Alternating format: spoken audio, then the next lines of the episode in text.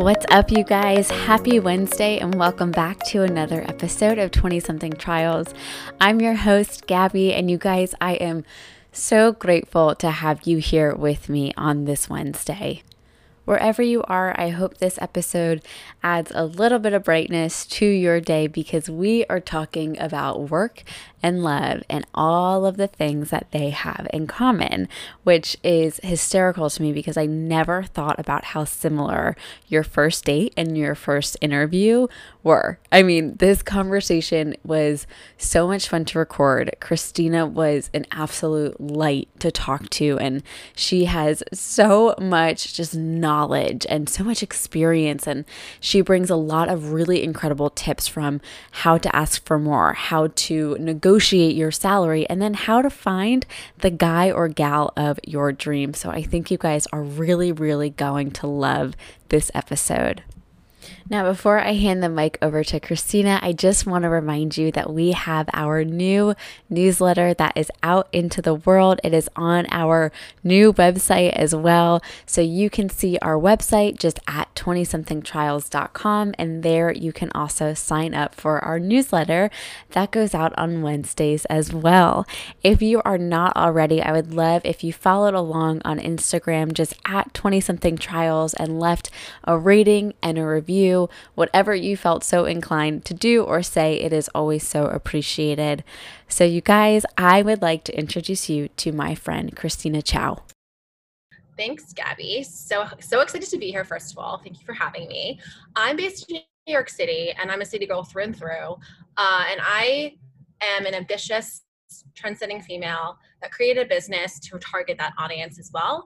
I've lived in different cities throughout my life um, New York, LA, Atlanta, and I love also traveling. Um, I think for me, from a business perspective and a life perspective, I'm one that goes above the clutter. I don't want to be like everyone else. I thrive and pride myself in being different from others. And there are some things that we want to bond and, and be, you know, communal with in terms of building a female empowered community. But I think from a brand perspective um, and as an individual and as a company, um, and outside, outside of the box.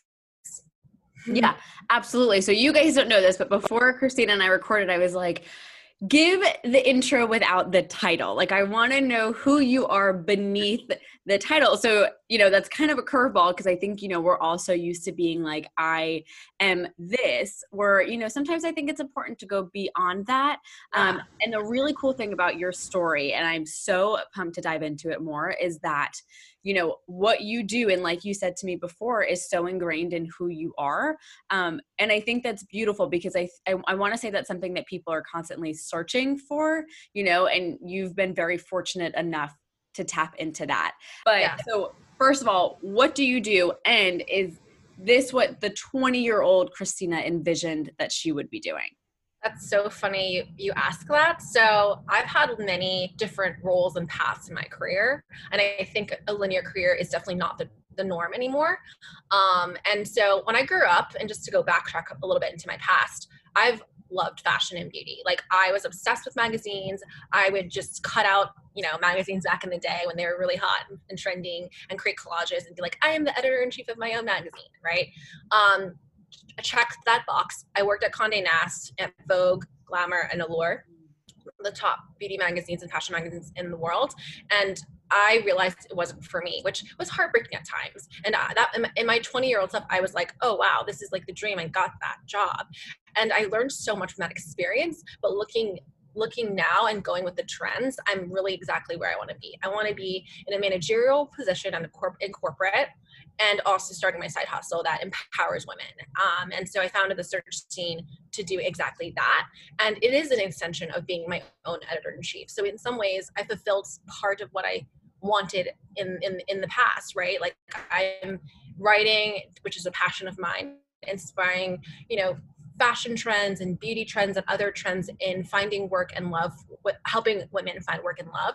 So, in, in some ways, all of my experiences now have been a compilation of my past. And I think we look so much in like we look so much in a narrow way sometimes. We're like, okay, this is where I want to be. But life doesn't always happen that way. You don't always you can always plan for things because life is very like much like a winding road or a crossroads. Many times in my career and many times in life i had to make decisions yeah a or b and it wasn't like clear all the time. And i think that's part of life right? You can't always predict what's going to happen but you got to trust yourself and also really know what you want um, going into something even though it might not work out Right. And I, I think what you said is so important, right? That you got the dream job. You were doing everything that you had probably worked up towards doing. You get it mm-hmm. in, a, in a variety of ways, right? It wasn't just one magazine, it was a handful of them. And then you get to this point where you're like, this isn't what I meant to be doing. Can we talk about that moment a little bit where maybe it was an aha moment, maybe it was, you know, a combination of things, but let's go back and dive into that where you're like, I'm not doing what I'm meant to be doing. Yeah, it took a while because I was getting, getting free makeup, by the way, perk of working at a fashion and beauty magazines. And, you know, it was really a great place to learn and grow. And I think I think again, like saying the non-traditional non-traditional path is not staying in something too linear. I think these days in corporate, at least, um, and I felt after two years, I was like, okay, now's the time to make my next move. I feel like I was plateauing at a certain level. It wasn't so much I hate, you know, wasn't it wasn't negative feelings at all. It was more so I my growth of opportunity and potential as a young 20 or something year old needs to be, you know, growing in a different direction. And I felt that growth um, pull in some in some other way. And I found this opportunity on LinkedIn to manage a team in real estate, which is something that I really wanted to learn um, for future. And so I jumped on the opportunity and got it. Surprisingly, I had no experience. Um, I just really pitched myself well and my transferable skills. And you know, working at Condé Nast was such a great experience. And I think sometimes you just, again, have to trust yourself. Some, I felt guilty leaving because, again, this was my dream growing up, right? Like, I wanted to be Anna Wintour. I mean, that's very hard to be, by the way. yeah. So it would take me forever, probably, or never to be Anna Wintour. But in the sense of I checked this off. Like I was proud of my accomplishing something that I always dreamed of accomplishing, and that was good enough for me. I think in as I got you know older and more mature about what I wanted, I was like, from a corporate perspective, I want to manage a team. I'm not getting that opportunity right now at Condé Nast, and I don't know how long that I I can't wait for that because I'm young and I want to learn as much as I can in that kind of role, which I'm not getting offered, or I there there weren't any openings for what I was looking for. So I took the initiative to kind of just search for a new role and I, and I got it. And, you know, looking back, every experience is kind of capitalized on itself. I've learned so much in my career, soft skills, hard skills that kind of all lead up to where I am now. And I look back and not don't regret anything because I think everything kind of works out for itself and happens for a reason, as cliche as that sounds. But it totally does. Um, yeah yeah no and I, I think everything that you're saying right now is incredibly important to touch on especially because and i say this a lot on this podcast is one of the things that i hear over and over again by almost every guest is that their path has not been linear and they're doing something they really did not ever see themselves in or mm-hmm. what they thought they would be doing complete opposite right like similar to you of you got what was quote unquote the dream job for you which it probably was in you know your college years or your early 20s exactly. but then as life has it we grow we evolve our wants and our yeah. Change, right? So, one of the things that you said was that you were able to pitch yourself really, really well to this company in this field that you have no experience with. What mm-hmm. advice could you offer to somebody who might be in the same boat of wanting to jump ship, has no experience in this new career, but has these skills that they know could work? So, tell us a little bit about that experience. Yeah, and everyone always asks me this question because they're like, "How did you go from J.P. Morgan Chase, a corporate investment bank, to the top publishing in publisher in fashion and beauty, to then commercial real estate?" and I get that question all the time because my path is literally like a roller coaster. It's like whoop, and it's not again not linear.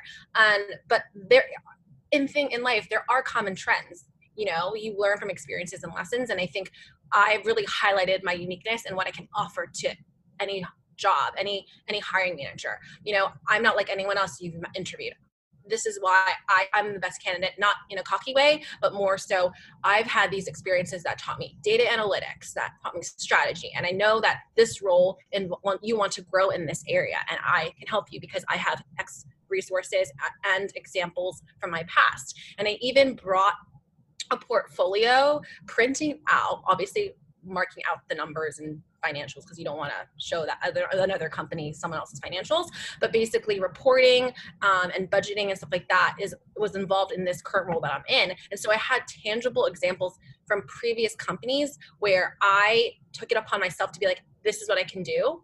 Like if you can look at it now this is proof of my work and my abilities and i can take it to the next level. I was very aggressive in promoting myself but also in a way that wasn't arrogant. It was more so hey i've had these experiences in in in in top companies in their field. Your top company i definitely feel very confident that i can help and serve your clients and serve you as an employee. It's not about me. It's about how what i can do to help your team and help your brand and help you grow. Because at the end of the day business is about give and take. And i think for me, they had what I was looking for manager role at a really great real estate company. I walk to work, that's also a bonus, um, but in New York City, you know. And, you know, and I think ultimately it just worked out, right? But I, I wanted to put myself in the position of really highlighting the things that I can offer and not, I mean, not, not be disingenuous, obviously, but really just promote myself in a way that was serving the client or the hiring manager that was looking at me as a potential candidate. It wasn't about me necessarily if that makes sense. Yeah yeah and you, you know what i i want to talk a little bit about what you just said of you know you were aggressive in the way that you approach this not arrogant right? Because there is a difference. Yes. One of the things i think as women that we need to have this permission to do whereas i think men have a very easy time being like this is why i'm the best this is why I'm going to do this, blah, blah, blah, blah. Whereas women, I think sometimes we're a little bit more timid in this approach. You yeah. know, so I, I think it is so important and I am, I so admire you for this because it's one of those things that as women, we just, we don't do as much and we should, right? Um, and a lot of that goes into our just social conditioning. So I want to just applaud you for that. And I really hope as listeners, you guys hear this and think, I can do this too. I know I'm good. I know what I have to offer is important and valuable. Pitch yourself. You you should have that confidence to do all of those things, right? And I think with, you know, Christina, right? Like you didn't have the field experience, but you had the skill experience that like you said were transferable and that in itself is enough. And I think confidence sells. Cockiness not so much, but that confidence right. absolutely and i would like to add curiosity to learn. I already i said to them hey i don't have this experience. Because i'm being honest i'm not going to lie and be like yeah i know all this about commercial real estate i mean no clearly i don't.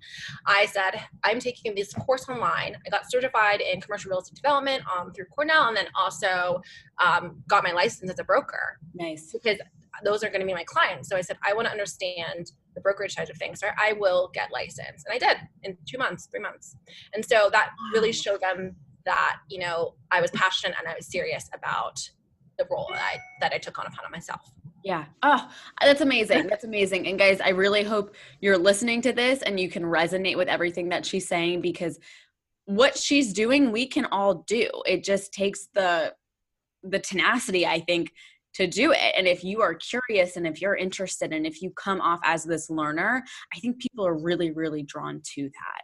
Yeah, I think if you and people can also tell when you're being genuine when you're not, and I think passion can is speaks volumes more than words sometimes. If you just if you really just know yourself and know like what you can offer and be confident, not cocky, and that's something I've learned also in my career. Like I was cocky in, in early in my career because I'm like I'm a college grad from this school. I'm taking on a big city and I mm-hmm. can do anything.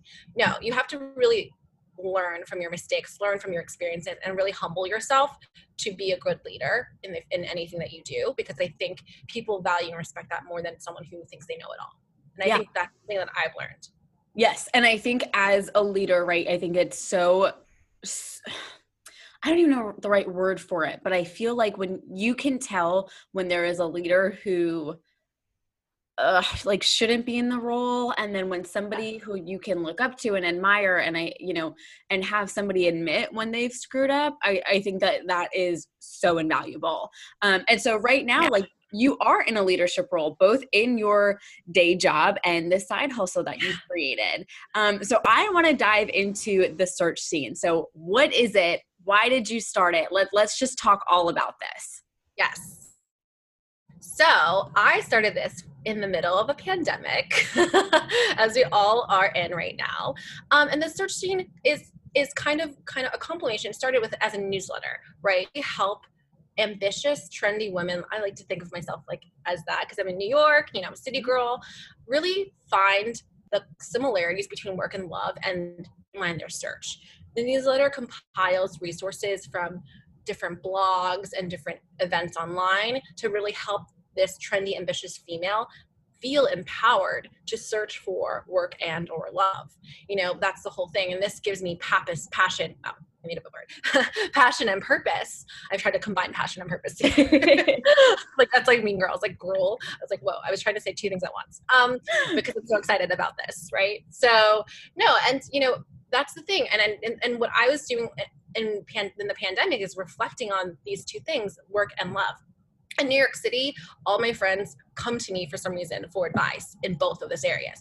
Can you look at my resume? Can you look at my cover letter? How do I approach this interview questions? What are some interview questions? How do I search for these jobs um, in the pandemic, even especially right? Because it's so hard to figure out who's hiring, who's not sometimes without intel from you know people working at the company or whatever.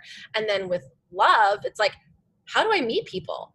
it's like do I just keep swiping until I meet somebody? I mean, it's harder to meet people organically now. And I think with the search scene, we're bridging those gaps and providing um, females who are searching for those two things hope and encouragement and resources um, in a fun way. You know, I have like a gossip girl kind of voice. Oh, love it. and like, you know, some sassy like tidbits um, to just bring out that it's fun and inspirational um, tone and like big sister feel for the audience um, to help her understand that she's not alone and people are going through things right now and the search is here to help and empower you so one of the things that i think is very very cool about this is that a lot of times you see people get one specific thing that they focus in on. So maybe it's love, maybe it's work, but you've done something very different and unique in that you've combined two different niches.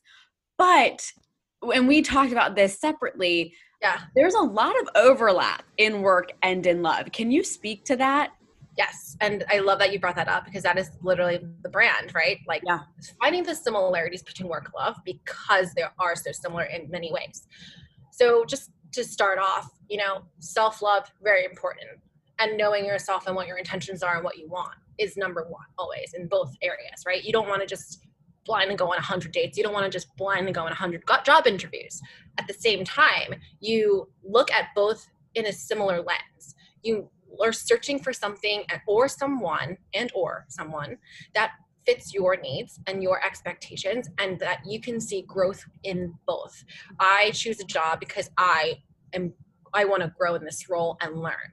I chose my boyfriend because I feel like we learn from each other and we're growing together in, in very you know important and and purposeful ways.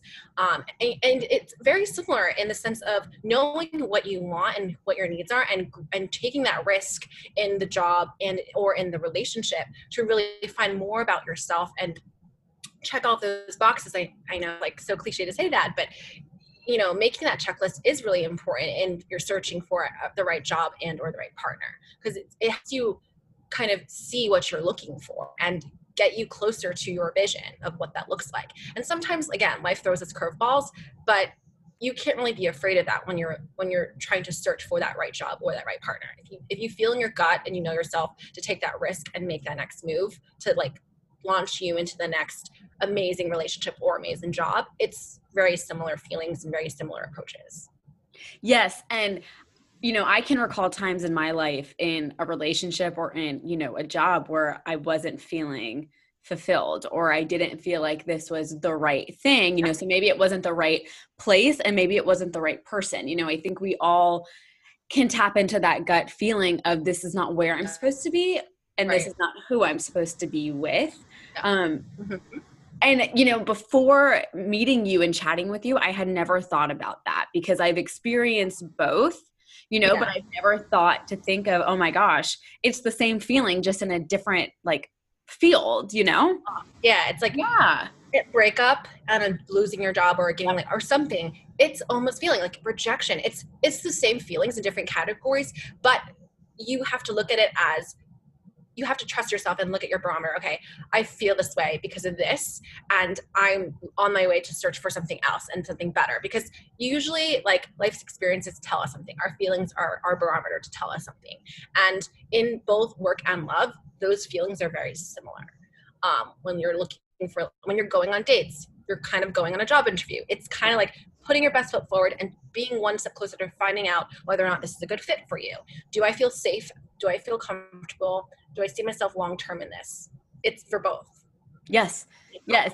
You know, so my my boyfriend Chase and I were talking about now like reflecting on this conversation i feel like it's really important to even talk about this because yeah, i love so last night we were talking and you know he's in the midst of um, just some job things and you know mm-hmm. he said anytime i did not get something it catapulted me into something better. Um, so he's like anytime i face somewhat of a rejection or if i get this gut feeling that this is not where i meant to be i get this excitement because i know that something better is going to happen and then he said, you know, I think about it with any relationship I have been in of, you know, the way that I like loved and adored these girls when I was 16, you know, when we would break up, it would suck, but I always knew that the woman that was out there for me was going to be not so much better. That's not what I mean by that, but he he meant it uh, to say, you know, I'm going to be so much more compatible or we're going to click so much better or whatever it may be.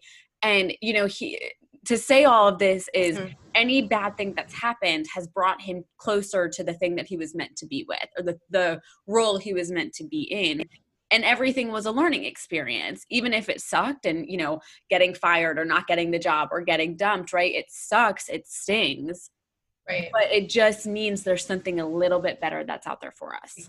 Exactly. And the searching is founded in that. Searching is not necessarily that, it is one step closer to finding your North Star. It is literally the search that is empowering you the most because you are one step closer to finding what you want. And if you don't know what you want, you can have tell you know it's not a, it's not a shame to just look inward have some time have, this is the time honestly because we have so much of it right now yeah. i don't know if everyone has a lot of time i feel like i don't have too much time but right now in the pandemic this is honestly the time to just really self-reflect and know like think about what you want what what you want to be out of this pandemic. I mean obviously no pressure too to save the world during this time either because this is these are hard times. But the thing you can do for yourself is just self-care really knowing who the person that you want to be what job you want what partner you want just thinking about it. No pressure to actually take action but the search scene is that that vessel to really help the female who's you know looking and encouraging and being encouraged to find something um, during this time or and or after.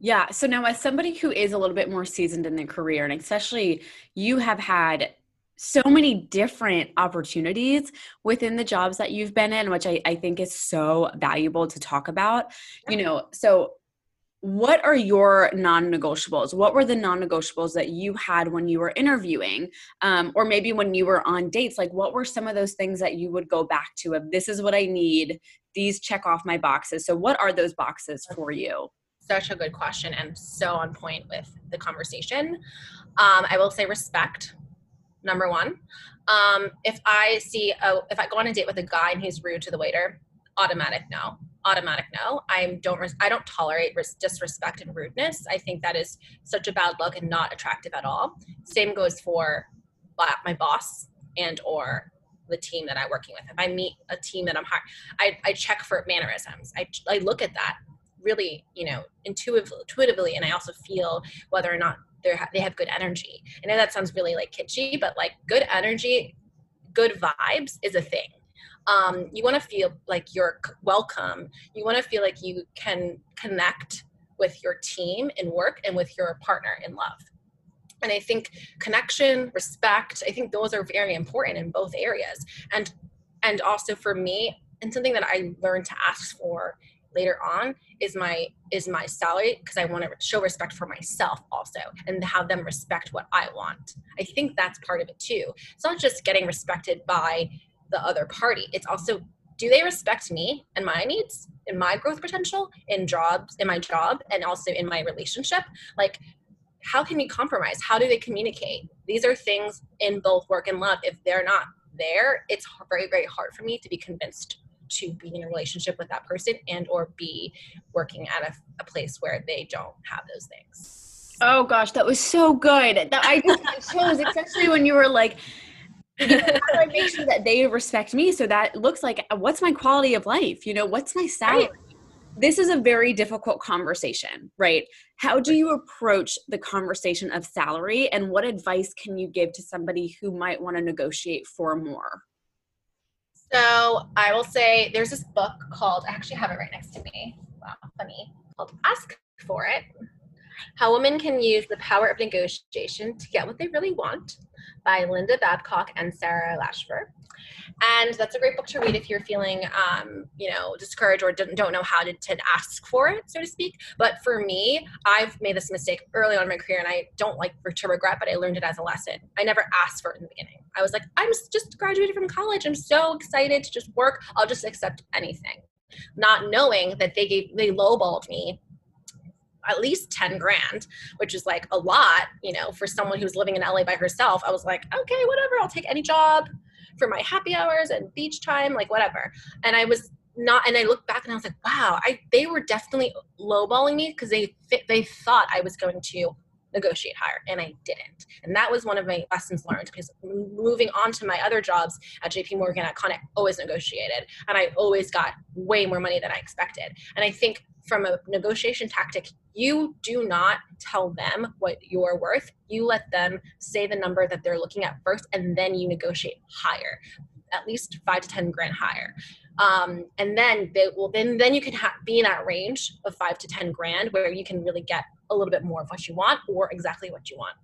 With my current job, I did definitely a lot. I, I did again five to ten grand. I got right in the middle. So that that um, gap of you know 10 grand i got right in the middle of my salary expectations which is great because i'm very i mean very happy that they were able to negotiate with me. But the fir- the first number don't ever usually don't ever accept because you can always go higher if you want to go higher.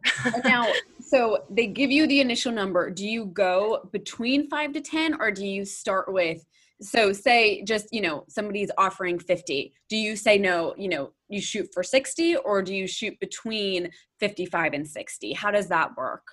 That's a good question. So first of all that that i can give you an example as a as a, um, a good context clue. So for researching first of all you need to know the market. Don't come out of college and expect to get $200000 you're not going to do that. Like no yeah. like i don't know what job that i don't know which rocket scientist i don't know. But but typically, you know, for an assistant account executive or an assistant editor or something like that, yes, maybe 50 grand is the market rate. also depends on the city and location. New York tends to pay a little bit higher because right. of the cost of living. Um, and that might change, you know, as the pandemic continues with like people moving around. But it, if you look at Glassdoor, Google Work, and all LinkedIn, all of these salary um, uh, ranges are are published, and you can kind of get a ballpark range of what you can expect. Mm-hmm. Fifty grand is bare minimum for um, is is average, not bare minimum. It, it is average for a early entry level grad. If you are in the city or you know if you feel like the company like google if you work for google or something can pay you a little, a little, bit more definitely try your best to negotiate i would say negotiate anyway no matter what company i would say yes 10 grand so if the, the job is offering 50 or you feel like they're offering 50, go for 60 or 65 and see what they say. I would even with early career stuff, I would even go to 65 and see what they say. And then you'll end up getting 60 or 55. Nice. Okay. Okay. Awesome. That is something I think it's so important that we talk about this. So thank you yeah. so much for bringing this up. Yeah. No we problem. talked about how we negotiate for more within our job. Let's let's switch that to relationships. How should we negotiate for more in our relationship? Yeah, that's a really good question. A oh hard question. And so yeah, we can work through this one hard. together. it is hard.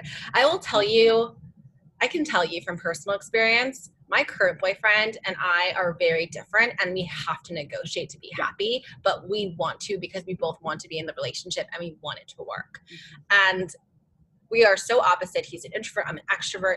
He communicates differently than me, I think, based on just like, you know, who we are as people. Um, and I think at the end of the day, we're one, learning about each other. So I think it comes in waves. Like, you can't really ex- negotiate off the bat. It's not business deal. Like, okay, like you have to do this for me and you do that. Like, I think you have to learn about each other first. I think at a certain point, negotiation comes in when there's conflict or when there's a misunderstanding. And communication is super key in res- just resolving any kind of conflict, right? How does your partner communicate with you?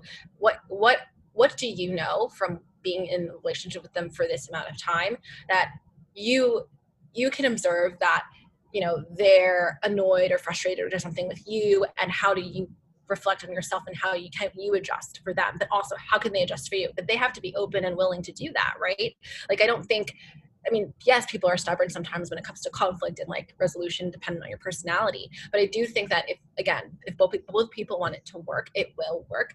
And you have to work with each other's quirks and, you know, you know, not, I want to say like baggage, but like people are different and people aren't perfect. Like you have to really understand why you're in a relationship with that person. And if, again, like I keep saying, if you want to make it work, it will. You just have to really be understanding and patient. And I think a big part of being um, in a relationship is having patience with the other person and really trying to understand them and work through um, any you know fallbacks that they may have in their lives but also fallbacks in your relationship i think it's really just understanding who they are as a person and really trying to be there for them and negotiate your needs as well and that's a fine balance because i don't think I mean, a relationship isn't just one sided. Like, give me everything. Like, I don't think that's a good relationship. Sorry for that statement, but it is true. It's a give and take. It's like business, like give and take. What are you getting out of this relationship and what are they giving to you? And I think negotiating through conflicts and negotiating for your self respect is so important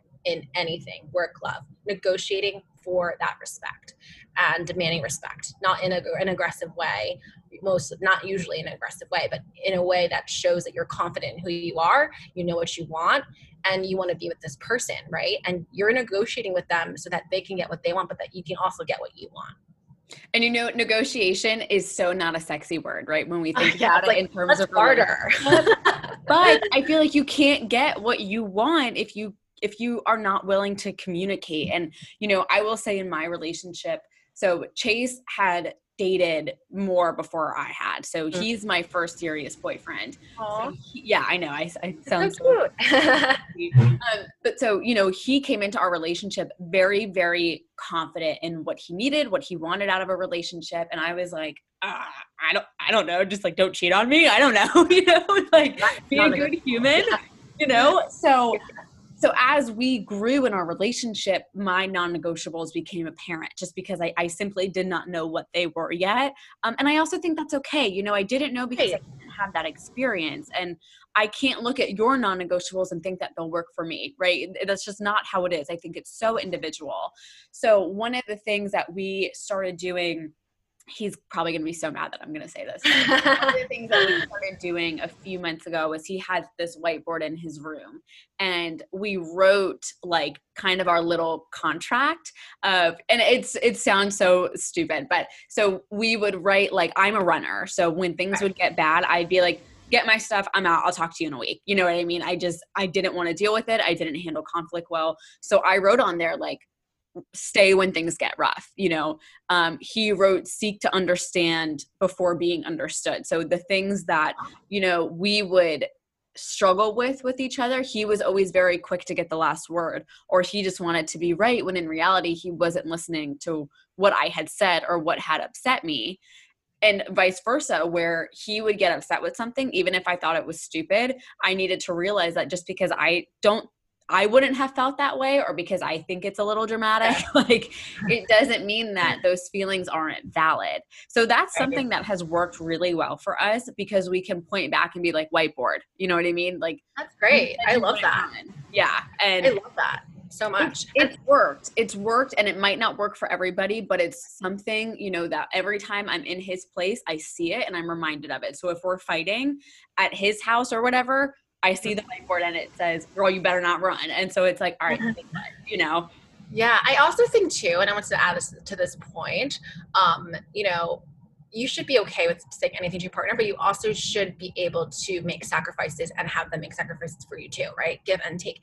Because I don't think it's it's a relationship if one person's just giving everything and another person's just taking and not making sacrifices. I think sacrifices, obviously, to an extent, are helpful for a relationship because you are trying your best to work with your partner, negotiate on your terms, on both your terms, how to make something work. And I think, you know, that's a part of it, right? Like no one's perfect, but also making sacrifices because you want to, because you care about your partner and you want them to be happy, and also have the having vice versa, right? Respecting both ways um, is super important for building the relationship. Yeah, yes, absolutely. And, you know, I love that. You've got to be willing to sacrifice. Absolutely. But make sure you're not sacrificing to the point that you're like yeah. miserable. You know, there and yeah. like Christina said, there's gotta be that give and take. So Valid. make sure if you are, you know, giving, giving, giving, that your partner is also doing the same thing and it's not just this one-sided relationship.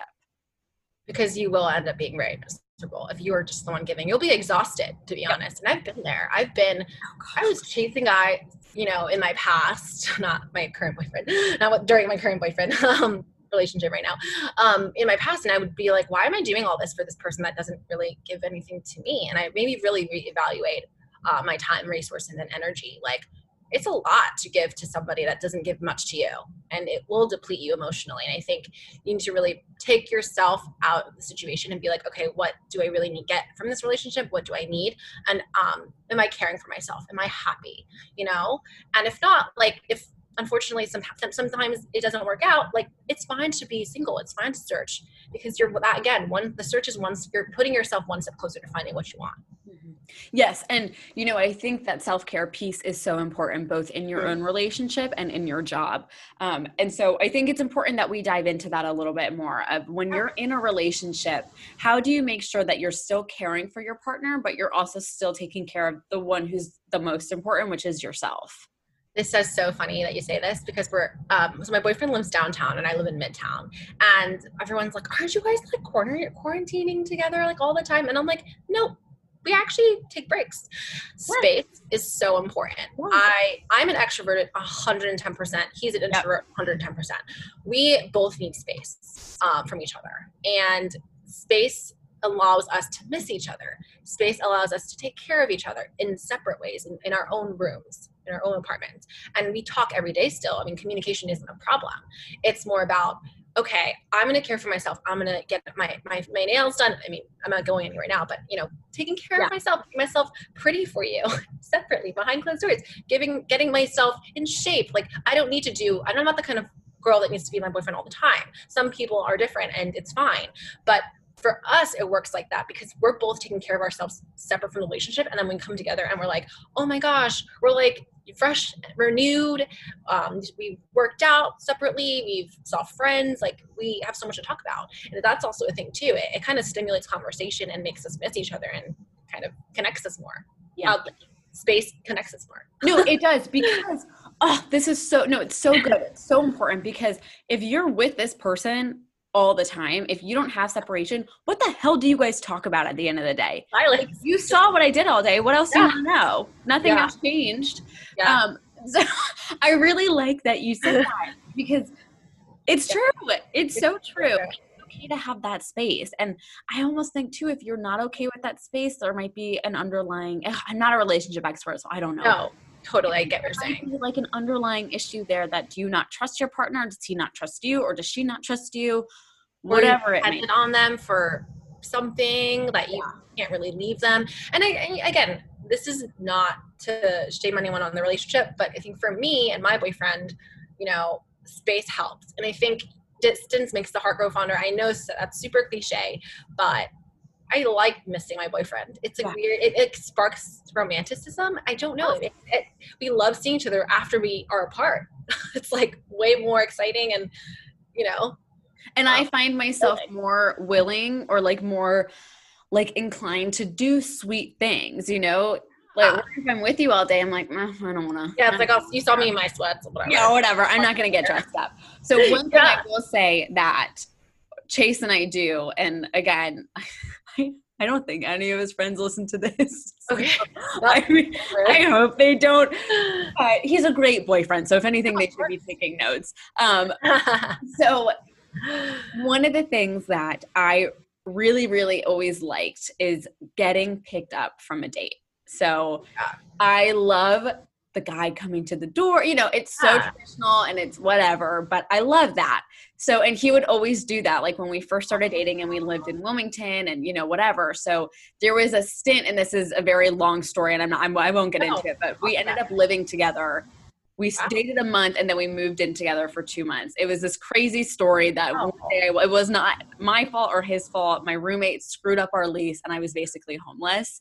Oh um, so I was like, hey, Chase, can I live with you? I know you've only known me for like three seconds, but can I be your roommate? And so, but anyway, it, it worked. We're still together three yeah.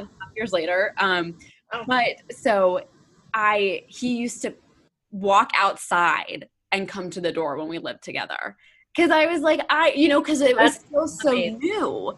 We had still, I had barely known him. And so I was like, I don't want so this to mess us up, you know? So. I would get ready in a separate bathroom and, you know, we would uh-huh. do the things as if like we were, you know, he was coming to pick me up. And so we're moving in together in a month. And I'm like, you know, yeah, like now more legit where it's not like, oh my God, what am I doing? Um, so I'm like, you know, you will still do that, right? Like you will go to the door and pick me up. And he's like, yes. Really cute.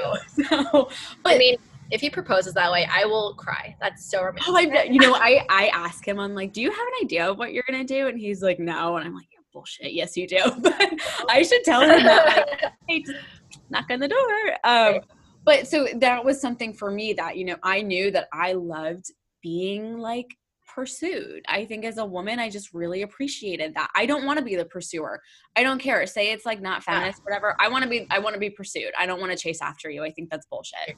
So that was one thing for me that I liked. Um, and you know, we have other non-negotiables in our relationships, and you know, in terms of self-care, mine is alone time, and his is his workout. Like we need that separation, and we know that about each other. Um, so we're able. He'll be able to look at me and be like, "You need to go home and spend time by yourself," like a kid who needs to go in timeout, where he's like, "Get out." We talked about this too. Like my boyfriend the other day was like, "It's time for you to go home." I'm like, "Yeah, totally. I agree. I need to go home. I need to do my own." Sh- stuff. Sorry, I was gonna curse. I need to do my own stuff. Yeah. All right. See you later, babe. You need a nap. He calls me every day. He's like, I miss you. I'm like, I miss you too. I'll see you tomorrow. like, I'm busy. Leave me alone. yeah. Like, I'm busy, but I'll see you on Friday. Two more days. and if anything, we'll have so much to talk about. I know. Good. what did you um, do today? so now, in terms of work, how do you make sure that you take care of yourself um like and i know today for you you said before we recorded today's freaking buck wild for you. So how do you make sure that on days like this you're still caring for yourself? Making breaks time space just breathers. Like i've always been the kind of person that has like anxiety of being on time all the time even in LA, I was like, I'm going to be there on time because my mom always says, if you're not on time, you're late. Yes. Or if you're on time, you're late. Sorry, if you're on time, you're late. So I always try to make an effort, even if in virtual situation, of being that first person in the meeting room, that being, you know, on the call first. And I'm just like exhausting. People understand if you're a little late, if you need a breather. It's you're human. It is fine to take a break, drink some water, get some coffee, stretch, breathe, whatever you need to feel like a reset, even if it's a small one. Um, sometimes I put like lavender under my nose. I like light a candle, just like just to take care of my myself and feel relaxed, even in stressful situations, even in small doses, like five minutes before each meeting. I will just meditate or something you know stretch like what like i said um and i think also checking in with somebody that you love. I think that's really important too, because sometimes this, I mean, especially in this time, isolation is a thing and you don't want to feel too alone. I mean, you know, a text takes two seconds and that could brighten your day. Like if my parents send me a picture of my dog, I am like instantly 10 times happier. Mm-hmm. yep. yep. like that, just the smallest things, right? And that's a part of self care too. People don't think that as much because it's not like, you know, that text somebody is self care like what but connectivity is so so important um, right now more than ever because of this pandemic but also just in general you know reaching out to loved ones or having them reach out to you um, and taking that five minutes to just connect Yes, self care. 100%. I agree with that completely. Um, and, you know, I think, especially like in my role, when mm-hmm. I would be, when I, you know, I teach full time, right? So when things were normal pre COVID, um, I really struggled with disconnecting from work. So I found for me, you know, my morning started very early. So I had my set routine, but I wasn't physical in the morning. Whereas in the afternoon was when I made sure that I had my workout time just sure. because it allowed me to disconnect from work. So it's like you've got to know what your schedule is and what's for realistic sure. for you. I knew for me it was not realistic to go work out in the morning. I didn't want to go to the gym in the morning. Like that was just an added stressor and that's not what my mornings that's not what I right. wanted.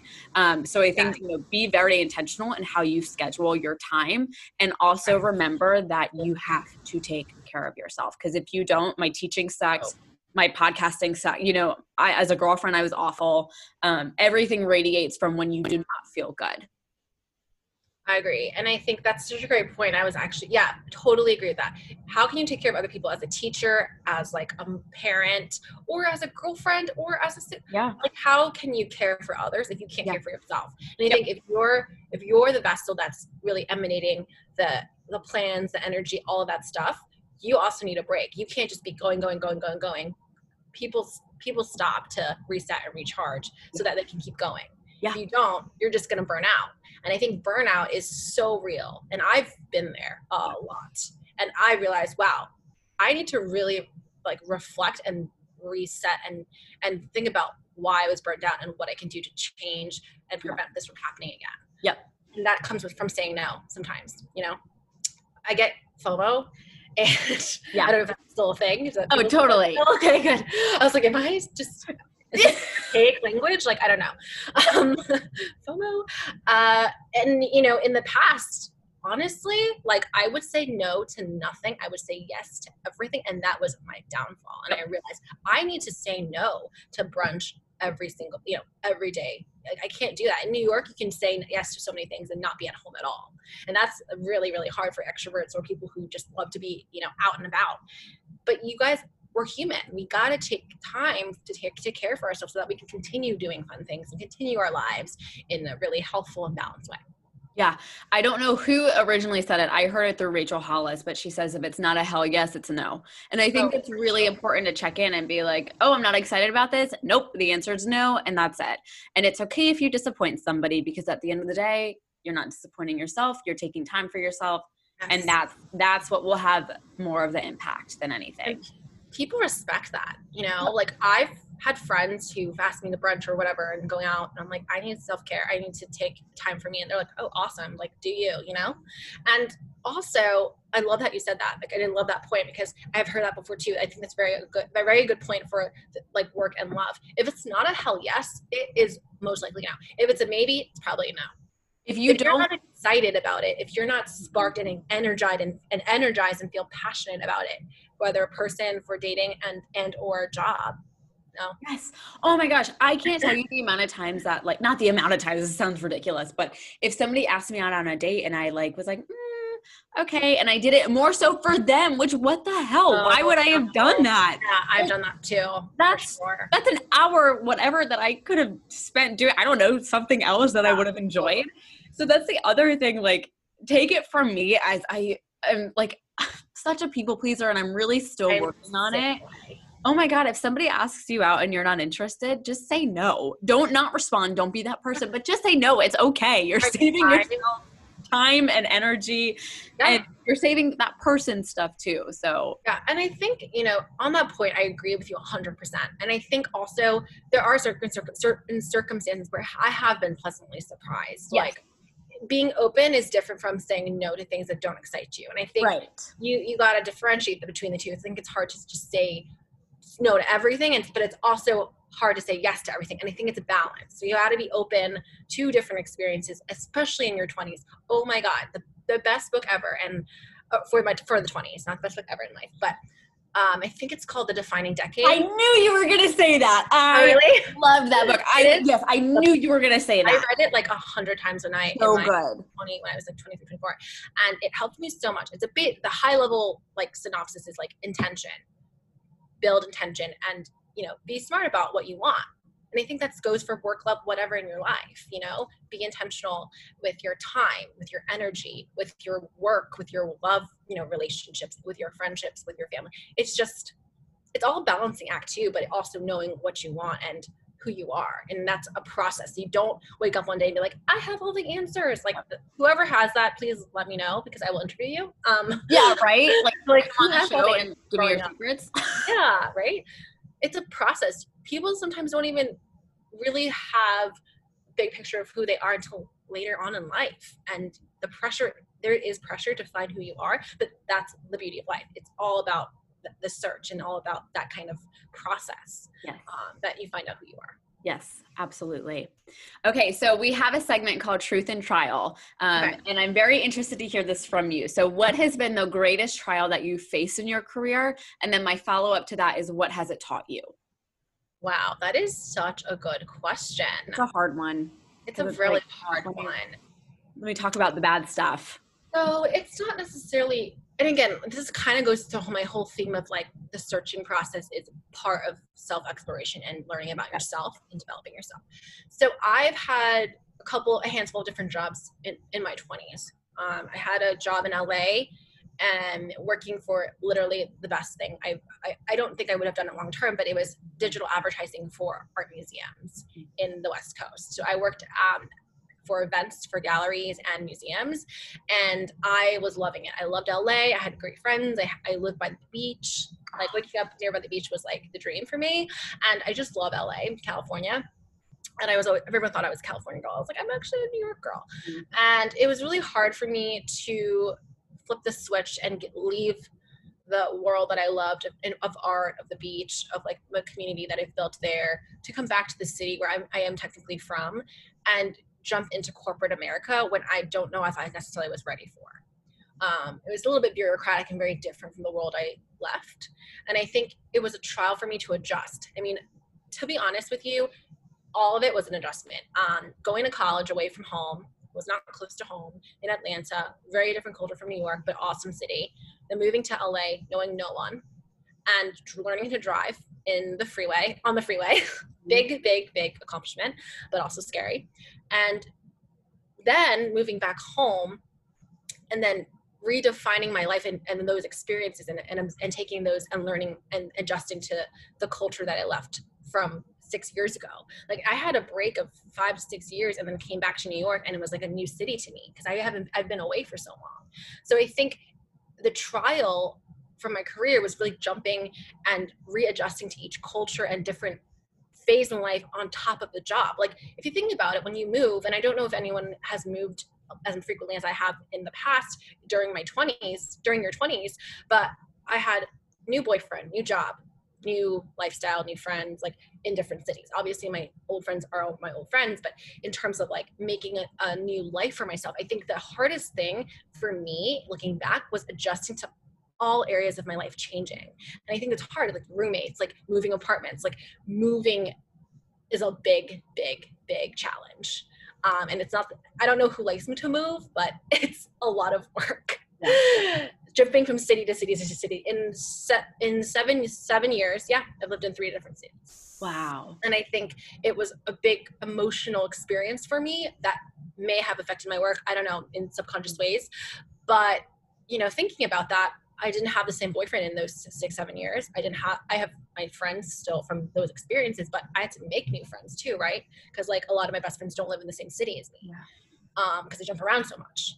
So that's a big challenge, and I think a lot of people are jumping around in their careers in the same city, but I think an added layer of complexity and an added challenge is when you're jumping cities and readjusting to a new lifestyle or a new culture or a new thing, which is highly encouraged, but you have to be mentally prepared to, for those changes because you know a lot of my friends started getting married and i wasn't i wasn't in the same city you know it, it's life you know adjusting to changes but i think again, moving and the add layer of complexity is the whole gamut changing at once. When you're getting a new job, a new boyfriend, like it's just everything. what's going on, you know? But it's all good things because it, it, it does teach you how to readjust, be flexible, but also be resilient.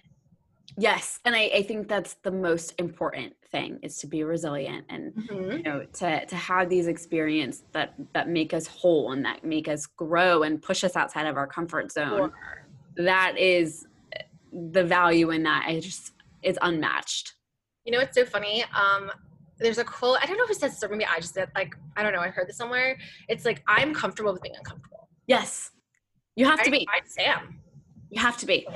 You have to be. Otherwise, you stay stuck and you stay stagnant. And I think that's when you look back on your life and there's Yeah. resentment, and you just that that's not how you need to live. You, you can, especially especially in your 20s. Um, your 20s is the best time for trial and error for for dating. I mean, once you find a, a great guy like Chase, like obviously don't date while you're dating somebody else, but probably dated prior to that and have you know Definitely guys. about yes exactly but also with work right so going back to the search scene work and love like trial and error obviously don't jump jobs every you know four weeks depending on what you're doing Right. but don't be a leapfrog like for for too long but it is very important to not be complacent in your 20s i think that's my personal opinion and people can disagree with me but i do think that it is the time to develop new skills meet new people travel explore but obviously not in covid. Travel explore the world meet you know date if you're single. Um, learn new things be open but also self-care Mhm. Oh, you're so wise. This was such an incredible interview, and I, I feel like I've learned so much from you, and I've taken so much from this, and I'm sure you guys, as the listeners, have too. And if you haven't, go back and re- re-listen because there's so much goodness in this episode. Christina, the world needs more people like you, and our listeners need to make sure they are connected to you. So, where can they continue to learn and grow from your incredible advice and wisdom? Thank you so much. Yes, please, please, please add us on Instagram at the search scene. Uh, we also have other channels on social, but Instagram's our main platform of contact. DM me anytime. I'm very responsive. I'm always on my phone. And email us, um, the search scene at gmail.com, and subscribe to our newsletter. Um, if you have any questions, feel free to, again, to reach out to me, DM me, email me, log in um, to our newsletter, and check us out. Stay connected. Yes, and everything she mentioned from the books to her socials, everything will be linked in the show notes. So make sure you look at those, you follow her, get both of those books. I need to read the Ask for It one. I've read The Defining Decade, but I have a new one that I need to order. Christina, you are amazing. It has been such a wonderful experience connecting with you and learning more about you. Thank you so much for coming on the show. Course, I'm so happy and, and honored to have been on your show. This is an amazing podcast, and I'm tuning in all the time. Ah, thank you so much. Well, guys, thank you so much for your time today. I hope you continue to have a beautiful, beautiful day, and we will talk to you soon.